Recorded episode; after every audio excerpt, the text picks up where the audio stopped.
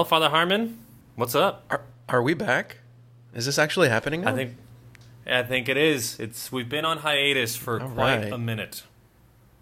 quite it's like been- three months.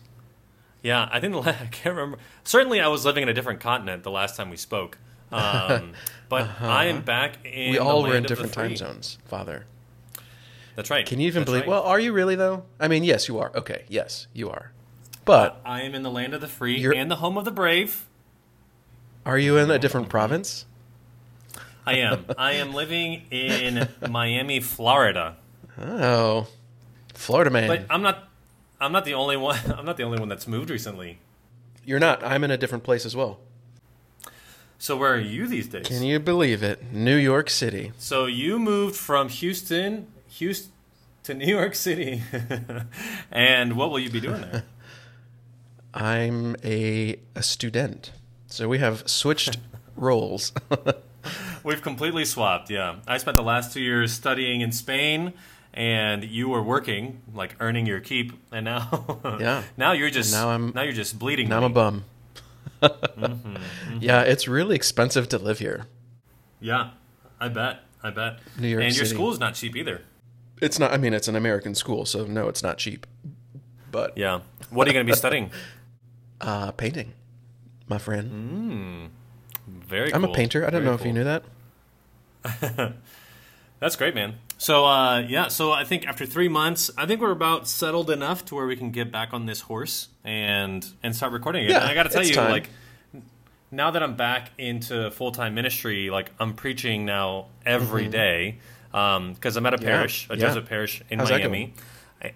It's going great, and uh, unlike last year, like I am presiding and preaching at mass six out of seven days of the week. You know, um, Yeah, that's awesome. and it's great. It's- so yeah, and it's challenging me, and I hear about a 45 minutes of confessions every day, um, and it's phenomenal. Like really getting a chance to live out my priesthood and to really like practice preaching daily, you know.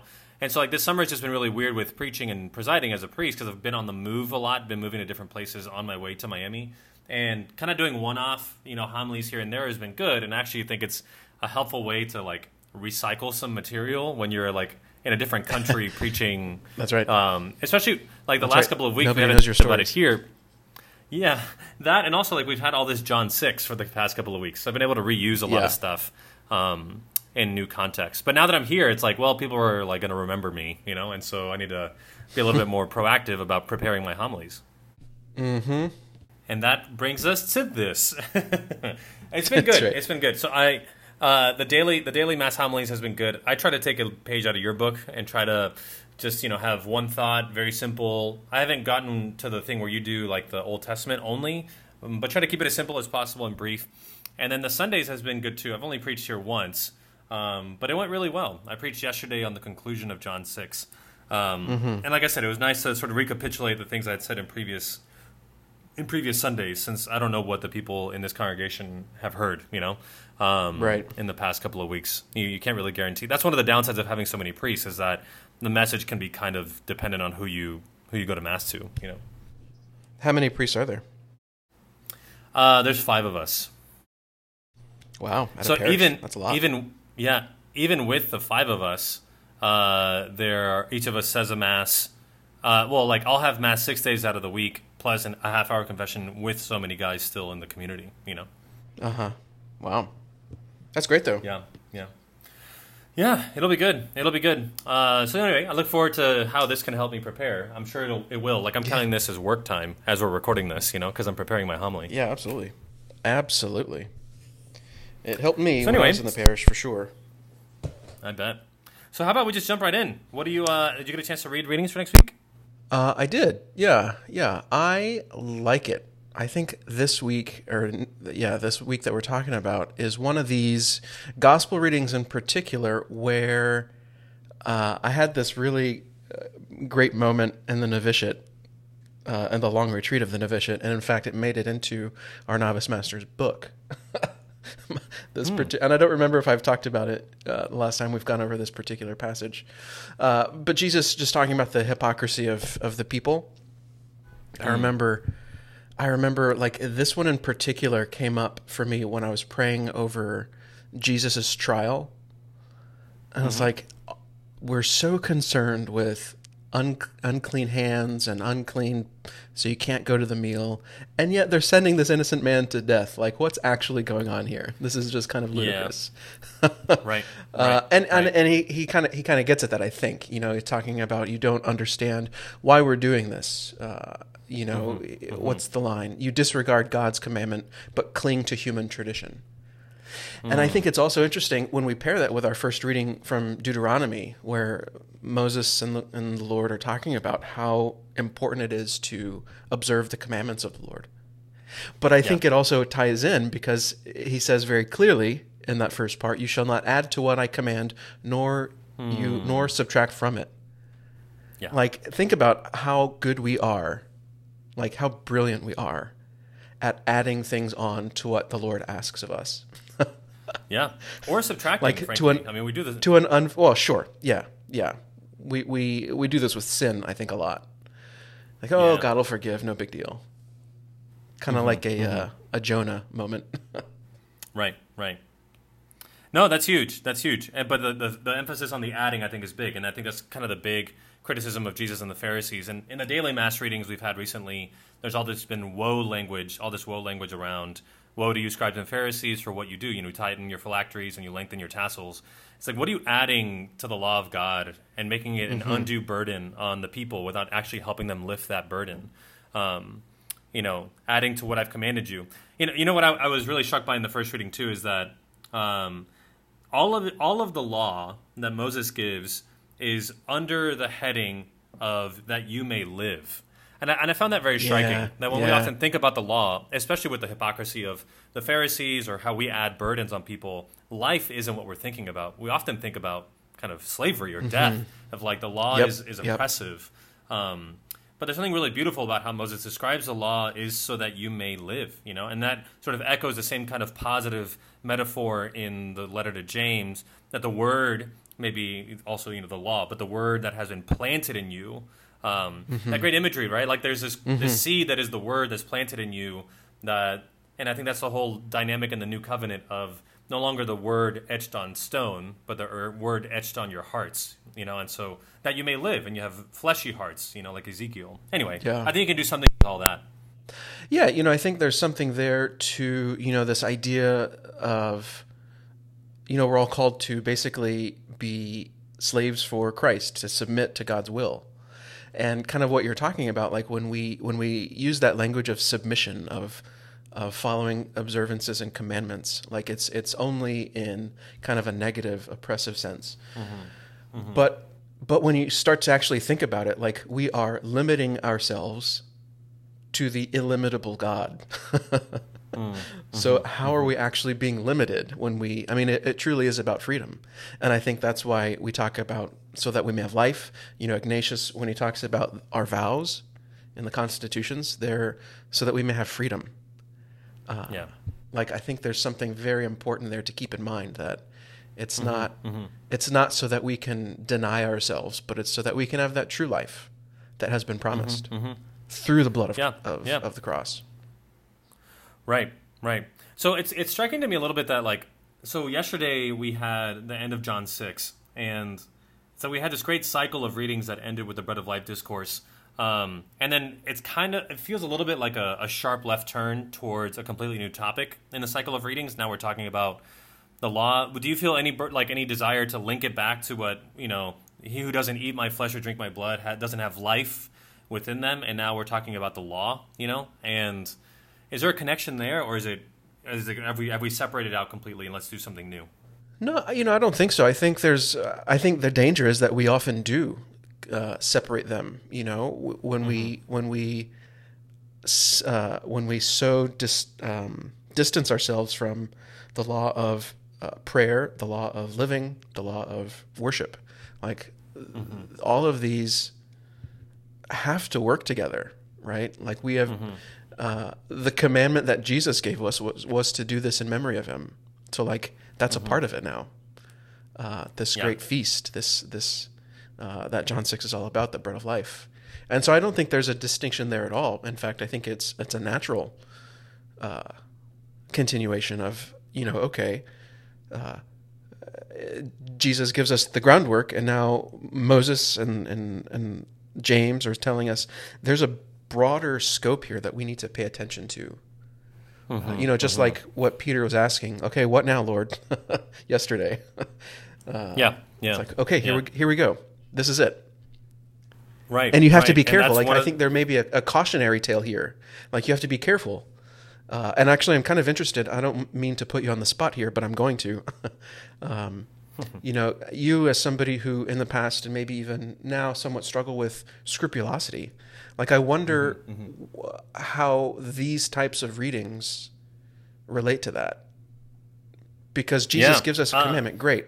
And now we, our human part, want to either add or subtract or do all these modifications to make it our, to make it our own, mm-hmm. rather than mm-hmm. no, what is God actually asking me to do? Mm-hmm. Does that make sense? Yeah. Um, yeah, yeah, and uh, so the scruple thing is an interesting question because I like that formulation, like don't add or subtract anything from the law. Like that's that's a playground for a scruple, you know, because yeah. I'm making yeah. sure, you know, like that I'm doing everything plus and minus what the law is giving, you know, with a margin of zero, you know, plus or minus zero. Um, but then, sort of the spirit of the law that that Jesus is speaking about with the Pharisees, um, that what defiles really is what comes from within this turn towards the spirit, this turn towards the interior world. For a scrupulous person, it is very liberating, but I also like the scrupulous mind, and maybe it's a prudential judgment too. Like my question to Jesus would be like, well, how do you measure that? Like, how do you know that a person is living a life that is in accordance with the new law? If what you're saying is, well, it's whatever comes from within, you know?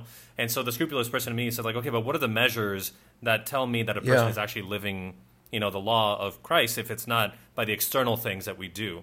Um, and I think he gets to that. It's like, look, but do, are you thieving? Are you murdering? Are you adultering? Are you greeting? you know, like, are you doing right. the things that are the negative fruits of uh, the spirit? Like, if there are the fruits of the spirit, well, the the, the fruits of uh, that even Paul will say later on, like the fruits of the world, you know, licentiousness and all that. Like that's how you know. So it's a helpful move from scruples and obsession with the letter of the law to like the spiritual dynamic of discernment and saying, by the fruits you will know them. You know. Yeah. So how do you? I mean, so he gives us this little list at the end of the of the reading. You know that you mentioned, uh, evil thoughts, unchastity, theft, murder, etc. Uh, like, is that it? Is that our our neat, tidy little list of the things that we have to pay attention to? I mean, they're we should not do those things. Obviously, they're pretty big. Mm-hmm. But like, is there anything yeah. that, that that this list doesn't encompass that we should be taking uh, into into see, consideration? I, I, guess, see, and not so, not in the sense of adding to, but like keeping in yeah. line with what is the spirit of what Jesus is warning us against. So, uh, so let me let me just like throw a curveball at you for a second. From this list, I mean, how many of the things listed here are precisely the law of Moses? Like do not no, kill. Exactly, you know? exactly. Do not commit adultery. Yeah, yeah, yeah. So, so what's beautiful is that like you could like Jesus is saying, I'm not abolishing the law, right? Because I'm telling you don't do these things, but the, the very law of Moses is pointing out like don't commit adultery because adultery is born from your heart. Like that's where it comes from. And so let's go deep down and unroot that, like uproot that sin, that temptation within you. Like following the law on the externals, like that's that's grade school maybe. Like that's first chapter. But now let's go deeper and let's say okay the law needs to be written in your hearts uh-huh. because these are the very things that you know mm-hmm. that moses is prescribing against. But jesus is saying but those are the things that are born from within you. Before you heard the law and you obeyed it now i'm telling you the law is the law is correcting that which is naturally born in you. So let's go inside and let's uproot it you know? Um, so yeah, like in this, I think Jesus is basically reiterating what Moses already has, and so we can add to this list anything else that Moses would have prescribed. Like even, Jesus will even say, "I didn't come to abolish the law at all, you know, but to fulfill it." Yeah, yeah, yeah. No, I like that. Yeah, I think there's something interesting yeah. there, as you're saying, like uh, this. Um, yeah, the things that come from within, the things that come from, come out from within are what defile. That's an interesting line that I mm-hmm. hadn't really considered. Hmm. Yeah, and I don't. I mean, is Jesus calling all things? I mean, he'll do this with with Peter and Cornelius. You know that you can't call any food unclean. You know um, that what we consume doesn't defile us. Now, I may I may push back a little bit here on to Jesus himself and, and retort and ask, well, you know, if I watch pornography, like that's coming inside of me through my eyes, you know, and that's defiling me. Um, you know, if Well- I take well- if I take if I take drugs, that's coming inside of me from without, you know. Yeah, but also consider. I mean, uh, that's an interesting connection there with Cornelius. Like, consider consider the commandment that he received in the vision. What God has made clean, nobody shall call profane. The things that you just described are not things that God made, but that we have made. Yeah, that's right. That's right. No, that's good. That's good. Okay, so let's zoom out for a second in the last few minutes that we have. like we have, we we've, we've talked about things about law and the spirit and not adding and subtracting scruples, um, connecting with the Eucharist. I'm trying to see what's what's my theme, what's my what's my go to, what's my landing point. What do you Yeah? I mean, I think James is a great is a great place to go for that. Like, okay, what now? Well, be doers of the word and not hearers only, deluding yourselves. Oh yeah. uh, you know, like what is what are we doing here? Religion that is pure and undefiled before God and the Father is this. Here we go. Care for orphans and widows in their affliction, and keep oneself unstained by the world. Like that's pretty clear. Yeah. yeah, yeah, yeah. You know what's great about that? I was Like, I go do about this. it until you mentioned. it. I was thinking about this when I was reading the James reading, and I forgot about it just until now. Is that this James reading? It posed a similar problem for me with preaching as the discourse of the bread of life. Is that it's already kind of like a sermon, you know? And so, how do you Yeah. preach off of an already a sermon, Yeah. you know? And so, I just want to stand up there and read what James said again, like just read the second reading again, and that's a homily right there, you know? You know, I do that. So I don't know if I should do this per se. Uh, And when you when when I read it, it makes more sense. I guess I'm I often do quote uh, specifically passages like these are from St. Paul as like part of my homily. Like I do Yeah. try to use these phrases that, that that they use so that we we hear them. You know, it's the repetition. Uh, Yep, So yeah, I mean. I don't think it would be uncalled for or unheard of to end Mm-hmm. with, you know, with some of these words of Saint James. What do you um? So it's I was struck that the Alleluia verse is the is taken from the second reading. Um, and I don't really know what that phrase means. Maybe can you shed some light on that? What it- be be a kind of first fruits of his creatures? yeah, I don't know what like the technical uh, distinction there, but I think it yeah it goes back to this idea that I talk about all the time of we're not we're not the firstborn; those are the angels. Uh, you know, we're not the world. We well, considering when you which creation story you uh, ascribe to, I guess. You know, were we the first fruits, or we were the, or were we the the pinnacle, the ultimate act of God's creation? Uh, yeah, I think there's there's more of a co-creation, co-creator tone to this Alleluia verse. Like we've been we've been willed into being so that we can be with God as His creatures. I don't know, something like that, maybe. maybe another another nuance there, just to maybe this will be my my parting thought. Maybe a parting nuance would be like the first fruits are the best fruits, you know. So like, be the best of the creatures. So like, by God is willed to give us birth by the word of truth that we may be the best of His creatures. Like the the law has been given to us, kind of going back to Moses, that we may have life, you know, and be the best, the best of the creatures, living according to God's law. Um, I don't know, like if in, in sort of pop language, like Yeah. your best self is the one that follows the law of God. You know, Yeah, humbly. To yeah, take a line yeah, from James. That's good. No, that's good. That's did he say humbly in this? Oh yeah, humbly we welcome. In the in the reading Humbly wel- above. Mm-hmm, mm-hmm. good. Well, that's my parting thought. You got any parting thoughts? Oh, do I need to have a new one? I've been saying that same one for like three years now. I can't think of one off the top of my head. So, okay, bye. Well, maybe at least say your old one. okay, go pray. All right, buddy. I'm glad we're doing this again. Till next time. Yeah, pal. All right, dude. Peace.